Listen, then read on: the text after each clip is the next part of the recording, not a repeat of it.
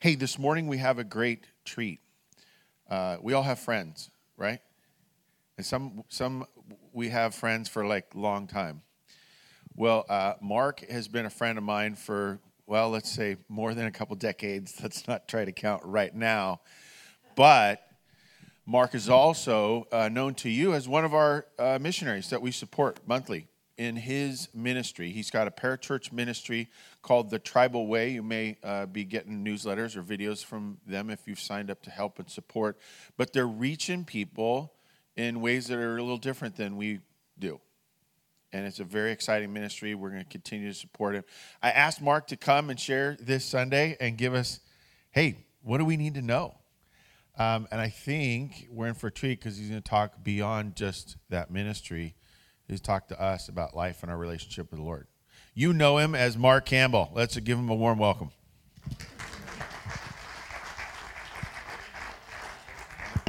That was very kind of you.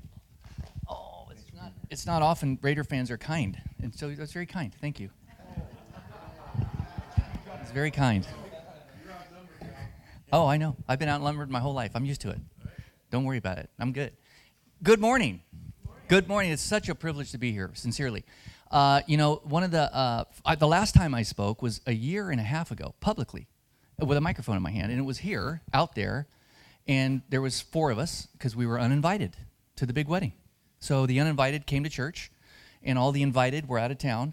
And so I think it's been about three years since I've been here with the whole church. And so the first rule in public speaking, because I went through my manuals, I only did it for 32 years, but again, I haven't done it for a year and a half. So I said, what do I have to do to get back into the zone, into the game? You know what I mean? It's know the audience. And I thought, well, I could call Scott and tell me who's here and what's happening, or I can just go to the Word and re- remind myself who's here. And I have in front of me people that were created, almost makes me emotional, in God's image, very image, which means you're valuable I go to Juvenile Hall in Santa Cruz every other Sunday night. It's an amazing thing. We're bringing a pallet of Bibles into a government run facility. And all of these 14 to 18 year old kids are gathering around the Word of God. Three of them are in there for murder. Not one of them has ever met their dads. Most of them are emancipated. And by the world's view, they have no hope. And to tell a kid like that how valuable they are, they started to laugh at us when we first came in with that message. You know, they've just never been told they're valuable. So I'm here with some valuable image bearers. I'm here with ambassadors. New Testament reminds us that we're ambassadors. We speak on behalf of the creator of the universe. Wow.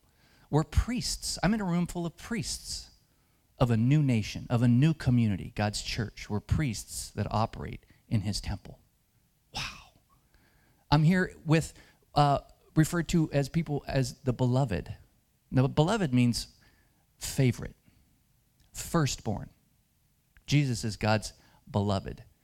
Well, we are referred to theologically as though we are God's firstborn when we trust Christ. Beloved, you're his favorite. Tell the guy next to you, I'm God's favorite. Does that, does that blow your head? I'm speaking to God's favorite in a creation that he holds dear to his heart. I'm speaking to uh, ministers, ministers of reconciliation. We reconcile people to each other and to God. We reconcile people. We are ministers of a new covenant, a new deal God has made with humanity. It's a new covenant, it's the age of grace. God's crazy about all the people that drive us nuts. We're ministers of a new deal that God's made with humanity. And we are masterpieces, one of a kind. Ephesians 2:10 says we are God's poetry. He is writing a poem in your neighborhood through you. Wow. What? One of a kind. You can tell your, your husband or wife, yeah, you're a piece of work. Not another one like you. My question is, why is it so hard to live that way? That's, that's the fact. That's who we are. That's who's in the room. That's who's online.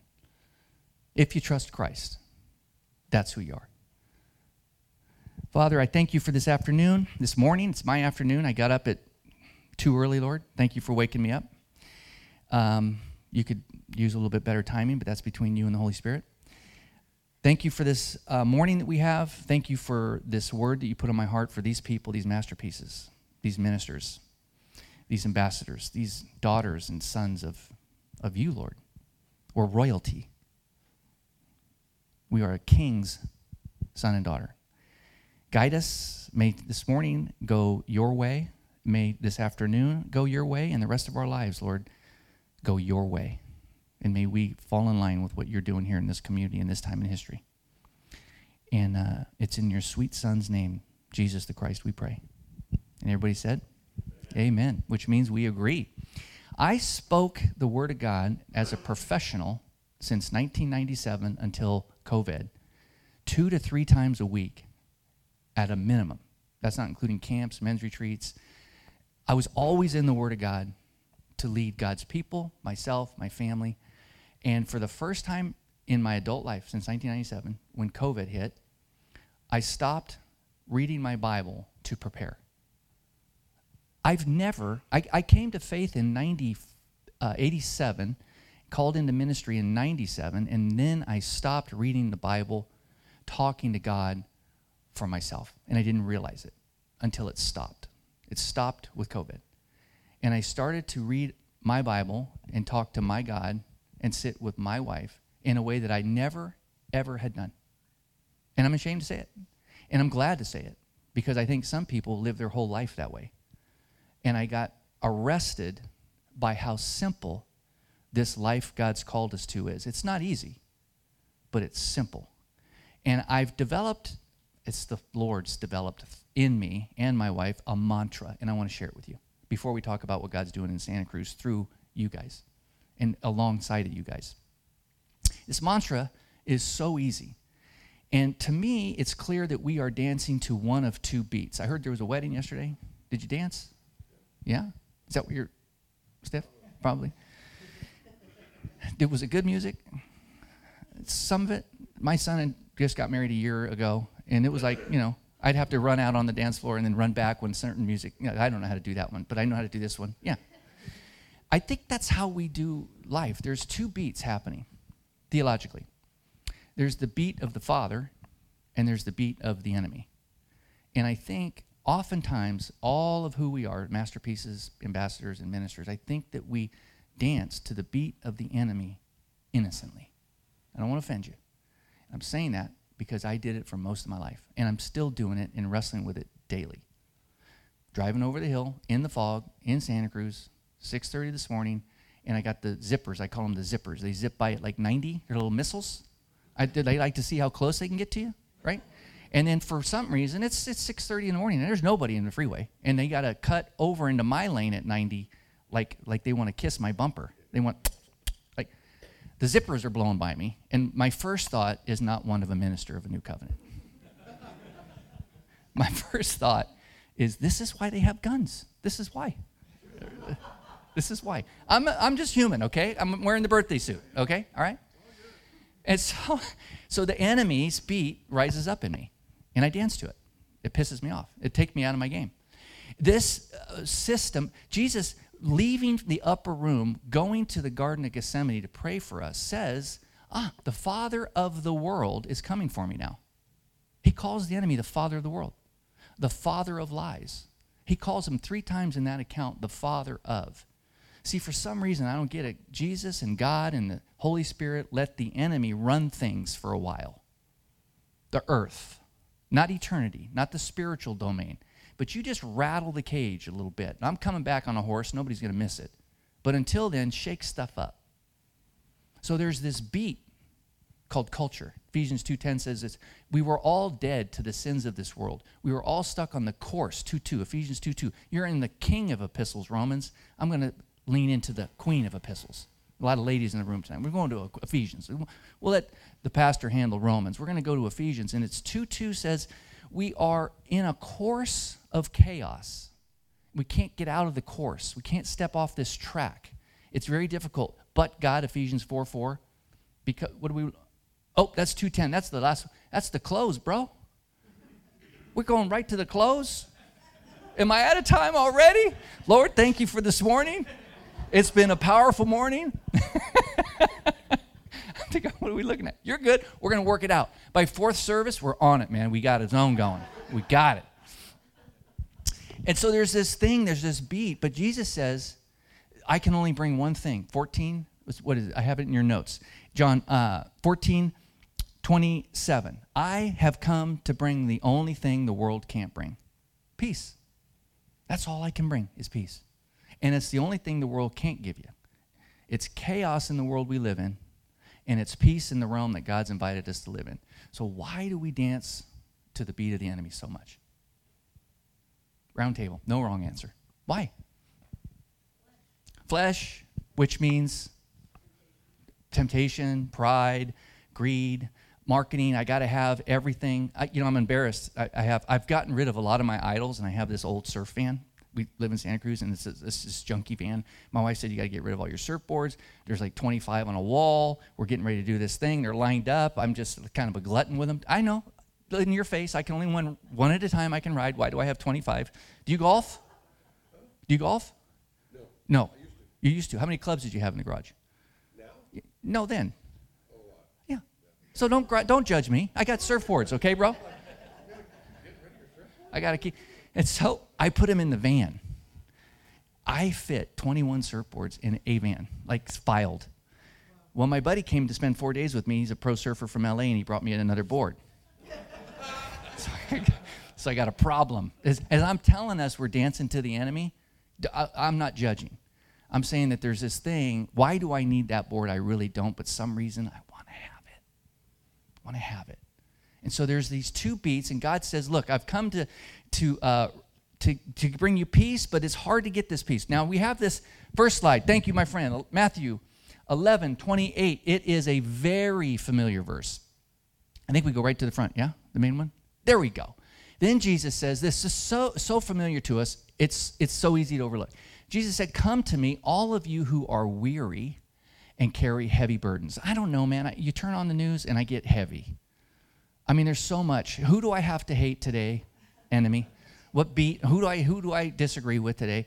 Who who do I have to fear? Oh no, I got to get a radiation suit now. Like what? What are we doing with the Putin? Really? Is this like Civil War era? What? What? It's confused. Oh, the stocks today. I got a letter Friday. A letter from my 401k people. Not a lot of money in there. It's all I got.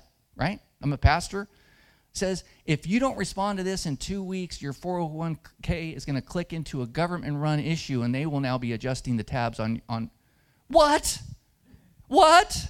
Now I have to go call and find this person who set my four. It's like, like what? Come to me, all who are weary, the weary people, carry heavy burdens, and I will give you rest. Take my yoke upon you, let me teach you, because I am humble and gentle in heart, and you will find rest for your souls. For my yoke's easy, and it's easy to bear, and the burden I give you is a light one. Now, the first thing in your little half blank is rest. This is the mantra. There's a three stage mantra.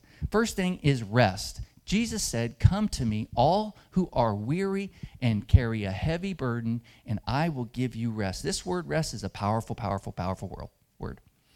First, Genesis 1, Genesis 2, we have creation, six days of creation. Seventh day, God says, first time holy is mentioned, right? Take the Sabbath day and rest. It's a, it's a phenomenal word. It's a word that's so hard to do with phones, tasks, yard work, blowers in the neighborhood, garbage cans have to be set out. What is this thing called rest, right? It's rest. And it's so close to God's heart. He says, I want you to do what I'm doing, which is rest once a week, which means you have to have your stuff done, which nothing's ever done. Nothing's done today. It's not done, right? If you just got a new phone, it has to be updated. Like it's all your apps don't work. It's not done. The simple life that all this technology has given us, right? Remember when stuff was bolted to the wall? And the phone would ring like 20, 30 times and it was normal. Do we want to get up and get it? I don't know. Ah, we, there's no answering machine. There's no tape. But the neighbor would come over. Hey, your phone's ringing. Yeah, I know. Get it and tie a thing to the fridge. Put, put a note on the fridge. That was freedom, man. That was freedom, right? You remember that? The, the young people are going, What? It was beautiful. And you had to remember the number. Remember? That was my 16th birthday. I got the big technology, the 10 foot cord. I could hide from mom and dad. I mean, not today. Not today. I will give you rest. What's God doing on the eighth day? See, he set up rest. Hebrews chapter 4, 1 through 8 says Joshua and those guys came into the promised land, but they never entered my rest. It wasn't about dirt, it's about rest. That word we see in, in uh, John 14 is Jesus says, I'm going now back to the Father. Father sets up the whole thing, gets to rest on the eighth day. Sets the whole thing in motion, and you guys are going to really do a lot of blundering. I'm condensing the Old Testament here in a Hayward High style one minute you guys are going to really mess up a bunch of stuff. I'll be there with you the whole way, trying to work with you and deal with you and have patience with you. And some of my servants are going to talk me out of God snuffing all of humanity, but we'll hang in there together, and then I'm going to send a Messiah. He's going to come walk the earth. He's going to show you how to live. So this is a lifestyle, not a command. This is a lifestyle. Show you how to live. Then he's going to pay for the sins of humanity so that we can get to know each other. And then I'm going to send the Holy Spirit. That's the relationship we have today is the Holy Spirit. When the Holy Spirit comes, he will dwell with us. He will be at home in our souls. My friend Ron Ritchie, who discipled me and loved me and was my spiritual father, used to say, He's the Holy Spirit, Creator, Jesus, in the form of Spirit, are at home in our souls, on the couch, feet up on the coffee table. What's for dinner? Doing life with each other. The word is nuha in the Hebrew. I will come tabernacle with you. And pl- manuha is a place of rest. God's at rest in us. The question is, how do we rest in Him? Because the whole thing is based on rest, a Sabbath lifestyle, where we're not rattled by the zipper, by the guy that bugs us, by the phone that's not updating, by crazy people in Russia. We're not rattled. We trust that God's got the thing. That's a different different mantra to live by. First thing we do is rest. Second thing we do, second slide, is listen. Take my yoke upon you. Yoke, a rabbinical yoke is not the tied piece of wood for oxen. A lot of people misunderstand that. It includes that. Proverbs talks about the oxen yoke a lot. This yoke is a rabbinical yoke. You might know this. It's we've been to Israel together. I've led many trips over to Israel. Supposed to go next week, but I'm not. It's a rabbinical yoke. Scott has a yoke. He's got a style, he's got a theology, he's got a doctrine, he's got convictions. He's your leader, he's your shepherd. That's his yoke. People come to this church like his yoke. Jesus had a yoke. My yoke is light. My way is light. My, my, the way I'm doing life is not a burden. I'm, I'm, I'm living out the Old Testament. I'm living out the law. And so his yoke is easy, but he says this Take my yoke upon you and let me, what? Teach. Teach. I don't know why we have a blank there. There we go. Take my yoke upon you. Let me teach you because I'm humble and gentle at heart, and you will find again rest for your souls. Let me teach you. Well, to ha- be taught, we have to be able to listen to the Lord. The second blank is first one's rest, second one is listen. I love John 10. Jesus says, Look, my sheep know my voice. My sheep listen to me. They know my voice. In Isaiah, this verse right here, five years ago, when my wife uh, and I were um, contemplating what's the next step in ministry and life, this, this verse, Isaiah 30, verse 21, comforted our souls for three years. Your own ears will hear him. Right behind you, a voice will say, This is the way you should go whether to the right or the left, this is the way you should go. Because we're trying to figure out what to do with our life, and life got hard, really hard. Kids, hello. We think when they empty nest, it's like the fear and the anger and the anxiety goes on steroids when they start making adult decisions and they're like not in your house. You know what I'm saying? And now you can't even scream at them or bolt them to the like nothing. You know, so me and my wife were like, wow, we're in ministry and culture and life and all these things get hard. Aging, like all this marriage, hello, 30 years. Now we just celebrated 35, but at the 30 year mark, it's like we can't get divorced now, but murder.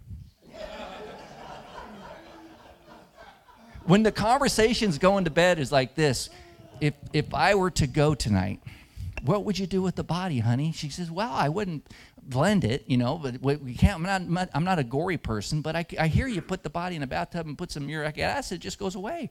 Uh, you know, and so those are the, it's like something's wrong, right? So we, we can't get through this. We've already mortgaged the house to pay for therapy for 40, you know, like all those, to, like what's happening? With, listen, you're not listening, says Lord. It's all been here. I've been telling you now for, for 30 years. Listen, my, take my yoke upon you. Let me teach you because I'm humble and gentle at heart, and you will find rest for your souls. But you have to, we have to learn how to listen. I love that in the upper room, uh, Jesus says, one of you guys are going to now just sell me out. you guys are going to sell me out, one of you. And John, I love John says, in his favorite disciple, his beloved, John's sharp. He's sharp. He laid his head on the bosom of Jesus he goes over and lays his head on the heart of God. it says, Who is it? To be able to stop your life and to be able to tap into the Creator's heart. What's your heart about the zippers, the guys that fly by you, Lord? What happened to that person? What's what kind of background, man? To sit with a 14 year old kid who took a hammer and beat a kid to death because of $50 a weed. And I've met the parent of the kid who got killed. What's going on here, Lord? Because I can't stand this kid. But I love him. And I don't know why. Because he's valuable and he's never been taught that he's valuable. And I see the parents. You beat my kid to death with a hammer? Oh, Lord. Oh, Lord. I want to dance to peace. John leans his head against the breast of the Lord and says, Tell me who it is. 28 times before a parable or a challenge or a command, Jesus says, He who has ears to hear should listen. He came to give sight to the blind, uh, sound to the deaf, lame can walk, prisoners can be set free. But we live in such a culture we can't hear the Father. 28 times, he who has ears to hear should listen. Now, there's a big difference between hearing and listening.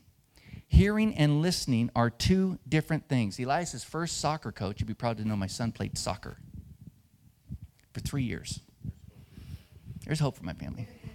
He played soccer for three years, and his first year was five years old. And one of a, a football coach from the valley here, I can't recall. We were trying to figure out which coach, and he was a very successful football coach. he had two boys, and they both one was five and six. I don't know how he snuck his six-year-old into the five-year-old, but that's between him and the Lord.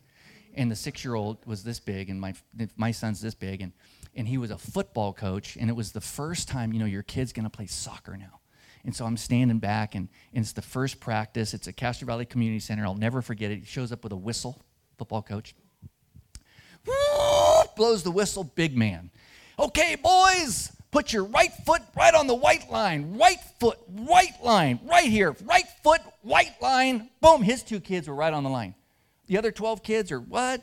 well, pre whistle. and he's getting frustrated. Veins are going, kids, boys, right foot, white line. My kid, I think it was my kid, on the picnic bench. We can hear you. we can hear you. He says, Yes, you can hear me, but you're not listening. If you were listening, you wouldn't be on the bench and you'd be on the line and your right foot would be on the. And I went, That's true. My kid never listens. I got the greatest parenting lesson of all time. And the Lord, how the Lord does it, like, yeah, you're not listening either. You hear me, but you're not listening. So, rest, listen. Matthew 7 says, hey, the guy who, who who builds his house on the rock and not on the beach. So when the storms of life come, that rock stands, that house stands, that life stands. It's not hammered and it's not blown away by the storm. Is the guy who listened to me, who did what I said, not hear, not heard it. Fourth, uh, third thing is reset. Matthew uh, 30, uh, verse 30. For my yoke is easy to bear, my way is easy to bear, and the burden I give you is light. Reset. John 14, 34 or 24. By the fourth message, we'll get it, we'll get it worked out. One of those two verses says, Look, if you love me, you do what I say. If you don't love me, you don't do what I say. It's that clear. It's like, what? And I feel like the Lord, when He tells me what to do, it's going to be stop this, stop your sinning, stop, stop that, stop cussing at the, the zippers, stop, stop, stop, rather than I want you to get in the game and I want you to succeed. NFL day to day.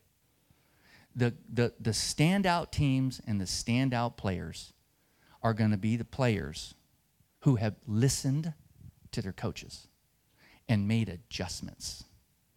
Games are won in the second half when the adjustments are made. Look at the Warriors. Third quarter team, adjustments are made. Reset. The, uh, the early church, pre Constantine and two, first 100 and 200 years, they were known as the children of repentance. The word is teshuva.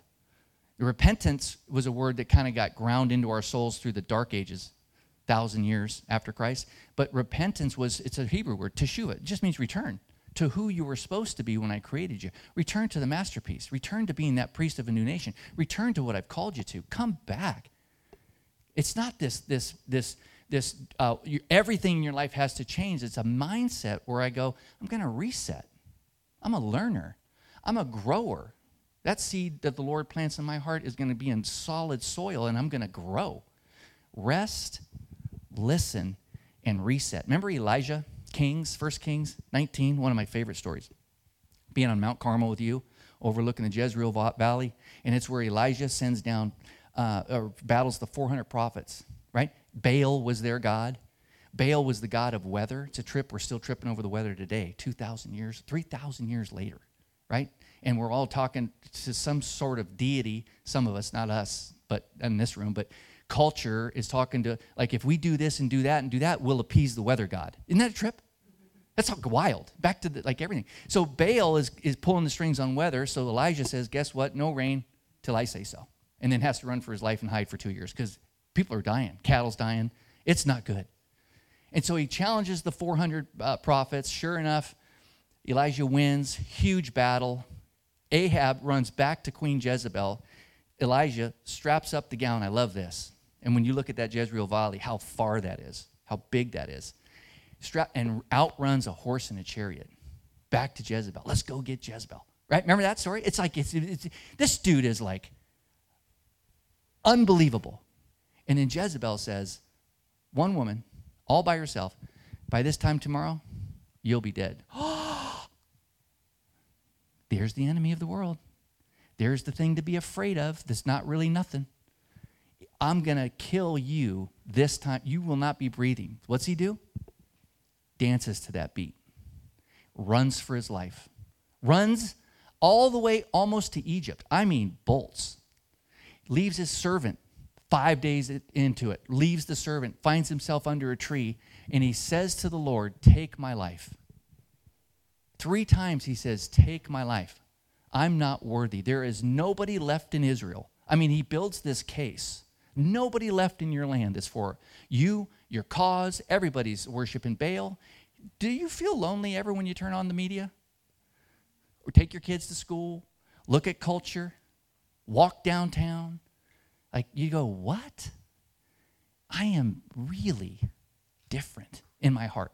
What I care about, nobody else seems to really care about. That's, that's Elijah. And then, and then the angel of the Lord comes to him. What's he say? If you know the story, eat. Take a nap. Rest. You're weary. Elijah wakes back up after that. What's the angel say? Eat some more. Take another nap. Drink some water. You're tired. It makes me emotional. Why, why don't we live this way? And then he says, Go up to the mount. God wants to talk to you. And then God says, Listen, I want to say some words to you, but go take another nap. You're tired. And then Elijah's woken up by the, by the winds. So windy. God must surely be in the wind. He goes outside, rocks are blowing around. No, he's not out here. Then he, earthquake, cave shaking, rocks are falling down the hill. No, God's not in the earthquake. And then fire. We know about fire and how destructive fire can be. Fire sweeps through the mountain. Ah, God's not in the fire. Huh? Here's a whisper. It's the Lord. And he goes out of the cave and he wraps himself. And God says, What are you doing here? Look it up tonight. That's why I put the verses. First thing God says is, What are you doing here? We were going so strong. I was here five years ago. I wake up with my wife. We love each other. We're committed to each other. Life gets hard. How'd we get here? What happened? Could you start thinking that you're all alone and nobody else can relate? God said, What are you doing here? And he says this Go back the way you came to Shuva. Reset. Let's try that again. Is that not a gracious Father? Is that not a loving God? And that's Old Testament God. Come on, give me a break. You know what I'm saying? Rest, listen, reset. In a sense, it's do you trust me? To, to go a different direction, to stop spending, to cut cards, to get out of debt, to stop keeping up, to quit the job God's been trying to get you out of for five years, to make the adjustment, take the financial hit, maybe stop hanging out with some people that are doing the wrong, going the wrong place, taking you the wrong way, sitting around the, the table too many times talking about the wrong stuff. Maybe we're just too political. Maybe we're not in the kingdom of heaven, but we're in the kingdom of, of a governmental kingdom. Maybe that's our drive, that's our push. Maybe God's wanting to say, stop that and start this, whatever it is. You know, I, there's this kid, um, um, Duran, and he's at juvenile hall. He's never met his dad, and he's got two kids, and he's 15 and he's never met one of the kids. And he's a dad, and he's kind of rattled. And now he's looking at like 58 years of time because they want to try him as an adult because of what he did. Like, you know what I'm saying? I mean, the kid's like what they call up a creek. And I go, I leave juvenile hall and I go home. I sit in my hot bath. I've got a hot bathtub that sits on a creek. And I got a steak on my Traeger barbecue. And I sit and I go, Lord, these kids are, they're screwed. And he reminds me, you watch and see what I do.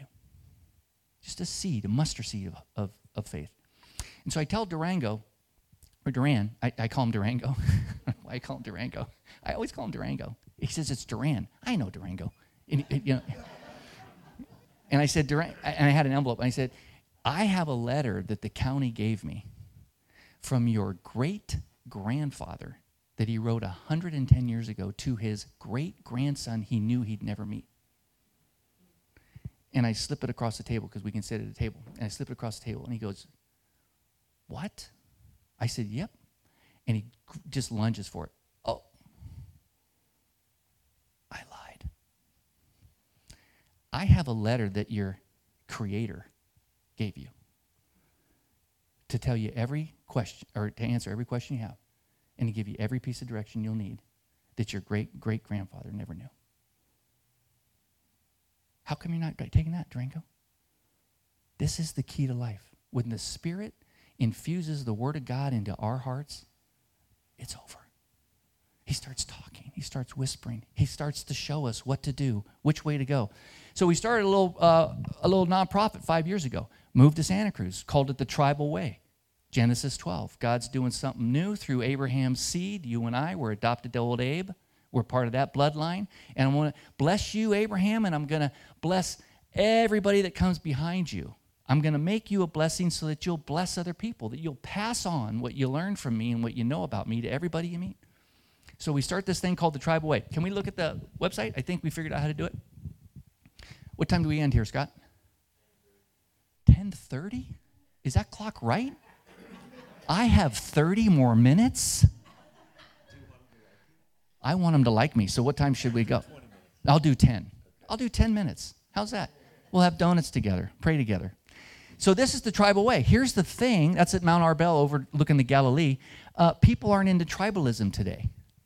I found myself having to explain to pagans, people who don't know the Lord, what I just had to tell you about Abraham, and I watched their eyes roll back in their head. It's like, uh, like the enemy, the father of the world, is trying to divide us in every way possible and make our own little micro tribe, right? And that's why I turn on the news. Sometimes I go, who do I have to hate that I used to love today, Lord? Like, right? If we spent enough time together and talked about enough stuff that the world wants us to talk about, you'll hate me. If we spend enough time together and talk about what God wants us to talk about, we'll fall in love with each other, right? So the tribalism thing we get, but the world doesn't get. And so I love it though for what it symbolizes. So we have an umbrella nonprofit called the Tribal Way, and the Lord laid this at our feet a year and a half ago.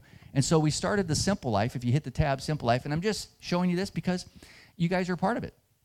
We are encouraging a way of life that cultivates peace in a chaotic world. And the Lord took us from the beach house and He plopped us in this farm in uh, Soquel. That's the creek underneath the farm. Uh, it comes with a creek and a waterfall. The whole thing runs all year. It's like unbelievable. I, I, I, went to Hayward High twice. Remember the first I graduated and I realized it was bad for business. I had a little marketing, chemical distribution, more packaging and distribution and weights and measures, little pharmaceutical business on the side in history. I graduated high school and I went, wow, I was dumb. I did really good in high school. So I went back a fifth year. I looked young and just kind of hung around the, the campus for a fifth year and worked on some retirement funds. And, and, and so the Lord puts this creek and waterfall in our house and severely undervalued because we don't have a, a lot of money. We're pastors, two and a half acres. And we were so convicted that we have to pass this on. God's blessed us to be a blessing. We are stewards of this, not owners of it. We are here for a season. What will you do here, Lord? It's on a street called Glen Haven, which means place of healing. And so we start this little nonprofit called The Simple Life because people are trying to lean into simplicity that don't know the Lord. And we have this thing called The Shed. And this is the artist shed. We bought it from the head uh, UCSC artist, the head professor of the art. And this was his pottery shed. Is this giving you goosebumps or is it just me? This is the potter shed. And my wife and I both at separate times the same day went, I was working at the barbershop with my son, she was working, and we came home and we said, we got to do the shed so that people can stay there and learn how to rest, to listen to the Father, and reset their lives. And so we're in the middle of doing the shed. If you scroll, open the shed, please, por favor. And so we've got this, that's inside the shed. We had somebody bring us, Brian Barry brought a bunch of windows. We have couches. The kitchen is being delivered today. We have the refrigerators coming. And so go down to the pictures. It's, it's got a meadow. It's got the, it sits on top of the waterfall. There's the living room. It comes with a bocce ball court. And we're doing this luxury 500 square foot shed to give to people that are in the middle of a crisis. Not like sober living, not transitional housing. Everybody in Santa Cruz is in crisis. But you just got diagnosed with stage three. Your children just decided to ditch the family. You're contemplating divorce. You just lost your job. You don't know what. Come and stay in the shed. 14 foot vaulted ceilings, sits on a waterfall, outdoor bathtub, fireplace, top shelf, luxury, because you're valuable. And God wants to say something to you. Stop, pause your life. There's no cell service. Pick some chicken or eggs out of the chicken coop. Go cut your salad out of the farm. We have a full two and a half acre farm. And come and listen to God and consider your next steps and know that this too shall pass. We have the shed that, that this, this coming weekend, we have 12 more men coming up to finish helping us put French doors in, set the kitchen, and do the floor. And then we're going to set piers for the deck. It's going to have a 1,500 square foot deck. And uh, we're going to do it so if you have like a small wedding, 12, 10 people, second wedding, late in life, you can come honeymoon suite, you know, thousand bucks for the weekend. That money will go back into the nonprofit and help support the ministry that happens when people need some stuff. You know what I'm saying? And so it's like this recyclical thing called the shed. Now, the farm is, if you go back to the farm, that's our property and our home, and that's where people can come and, and I can work with them for a weekend, young men, and disciple and, and garden and work and talk life. So much stuff happens through just doing life together. And this, this gives me goosebumps right now because last night we were sitting around a fire right there in, in the back of the house with a pro surfer who gave his heart to the Lord in Israel three years ago. CJ, I talked to you guys about him, and he came up. He's been up four times in the last three months with different groups of people that need to know the Lord. Last weekend, we had, uh, or two weekends ago, we had some baptisms at the farm a family called and said, Hey, my mom wants to really wrestle with the Lord and come to a new place. I think we're going to the pictures in her faith with the Lord. It's crazy. Remember how we did that? The baptism pictures? There we go. Fourth message. We'll have it down, buddy. We'll have it down. You are on it.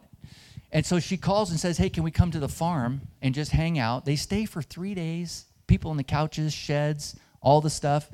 And here, this 72 year old woman says, Yeah, I want to be baptized. I want to walk with the Lord in a deeper way. That's her whole family, beautiful family.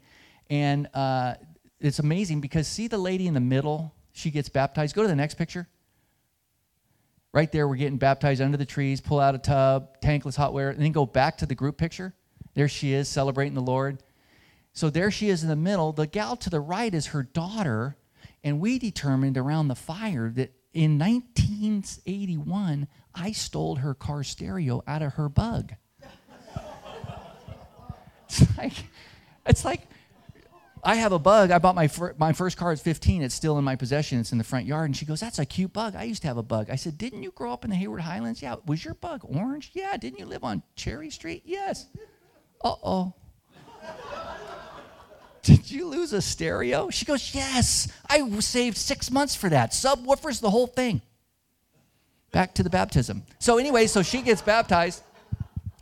And they come to the farm and they come and relax and they quiet their lives and they eat organic food and they slow and they sit by a fire and they lay their head on the breast of the Lord. And they hear. My challenge is for you, my friends, that maybe through what we've learned, stopping when we teach the word, I start to absorb the word, to maybe say, hey, how can we rest? How can I add some rest in my life? Is it a morning walk? Where do you start? What balls need to drop? There's nothing like a good ball dropping. The sound of a crush, of a disappointing somebody. You're going to have to disappoint some bosses, some friends, some kids. I remember when we gave my son a pup tent for Christmas. Pup tent, put it in the trunk of the car. What's the, I don't want a pup tent. I don't camp. I know, but I have this fear that if I don't guide you right, you'll be homeless. And now I know you always will have shelter. It's in the trunk. I'm not worried. I'd put it under a freeway pass. They seem to do better than the ones that are exposed, but whatever. It's like, let some stuff drop, man. You might be disappointed in me. I'm, t- I'm measuring his bedroom. What are you doing? This, you know how much this is on Craigslist per month? It's like 1500 It's like 10 by 12. Just so you know. Not going to be a problem if you want to leave. You know, where before everything was like, keep him, please him. You know what I'm saying? Our kids can run us, our bosses can run us. The association we belong to can run us. A political party can run us. No, man. God run us. Let the Spirit whisper. Yes, more of that. No, less of that. You're a masterpiece. Only one like you. You know what's neat about being a masterpiece? My favorite artist is a guy named Claude Monet. I was a landscape designer and builder for 30 years. My daughter's middle name is Monet. I named her after him. I went to Chicago, huge museum where the whole second floor, I think it was second floor, is, is one big room is devoted to Monet. And all, maybe you've been there, all around the whole room, there's different, 56, I believe, paintings of a wheat stack. It's called the wheat stack. Morning, night, snow, just at harvest, birds on it. Nope. Like, this dude was consumed with stacks of wheat. Like, it's just a mound of grass. Each one. And the thing I learned about Claude Monet is he was one of the few artists that died wealthy. He, his art was worth something before he died. Kings and monarchs wanted this guy's art. And in the end of his life, he was losing his sight and he was I think he was dead blind at the end of his life. And when you bought a Monet, you'd have a party, you bring the people, the village, all your cousins, everybody look at the Monet, but Claude Monet stopped being invited. Because in Claude Monet's eye, mind, his art was never done. He traveled with a paintbrush. you just spent big coin on a Monet, and this cat brings out a brush and he's blind. He's feeling the thing. You know what I'm saying? It's like, what? I'm so delighted that God's not done with me yet.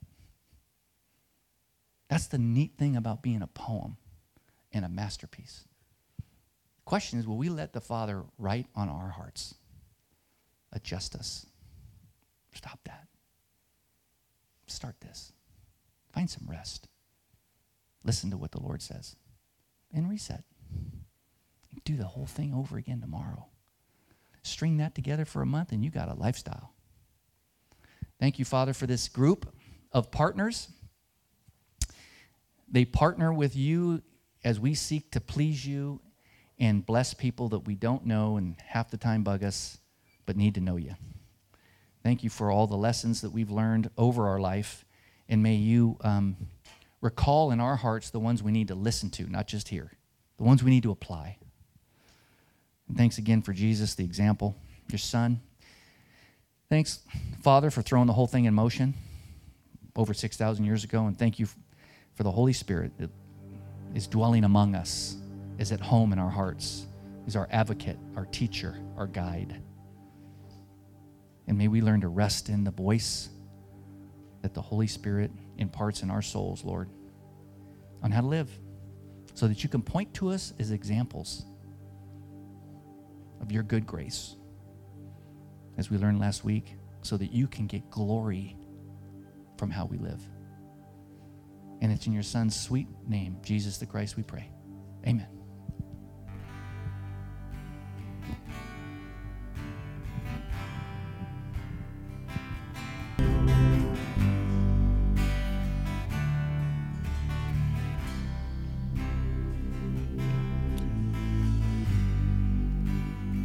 Men's group, if you have questions, Monday night, 7 o'clock, Wednesday morning, 6 a.m., come talk to me.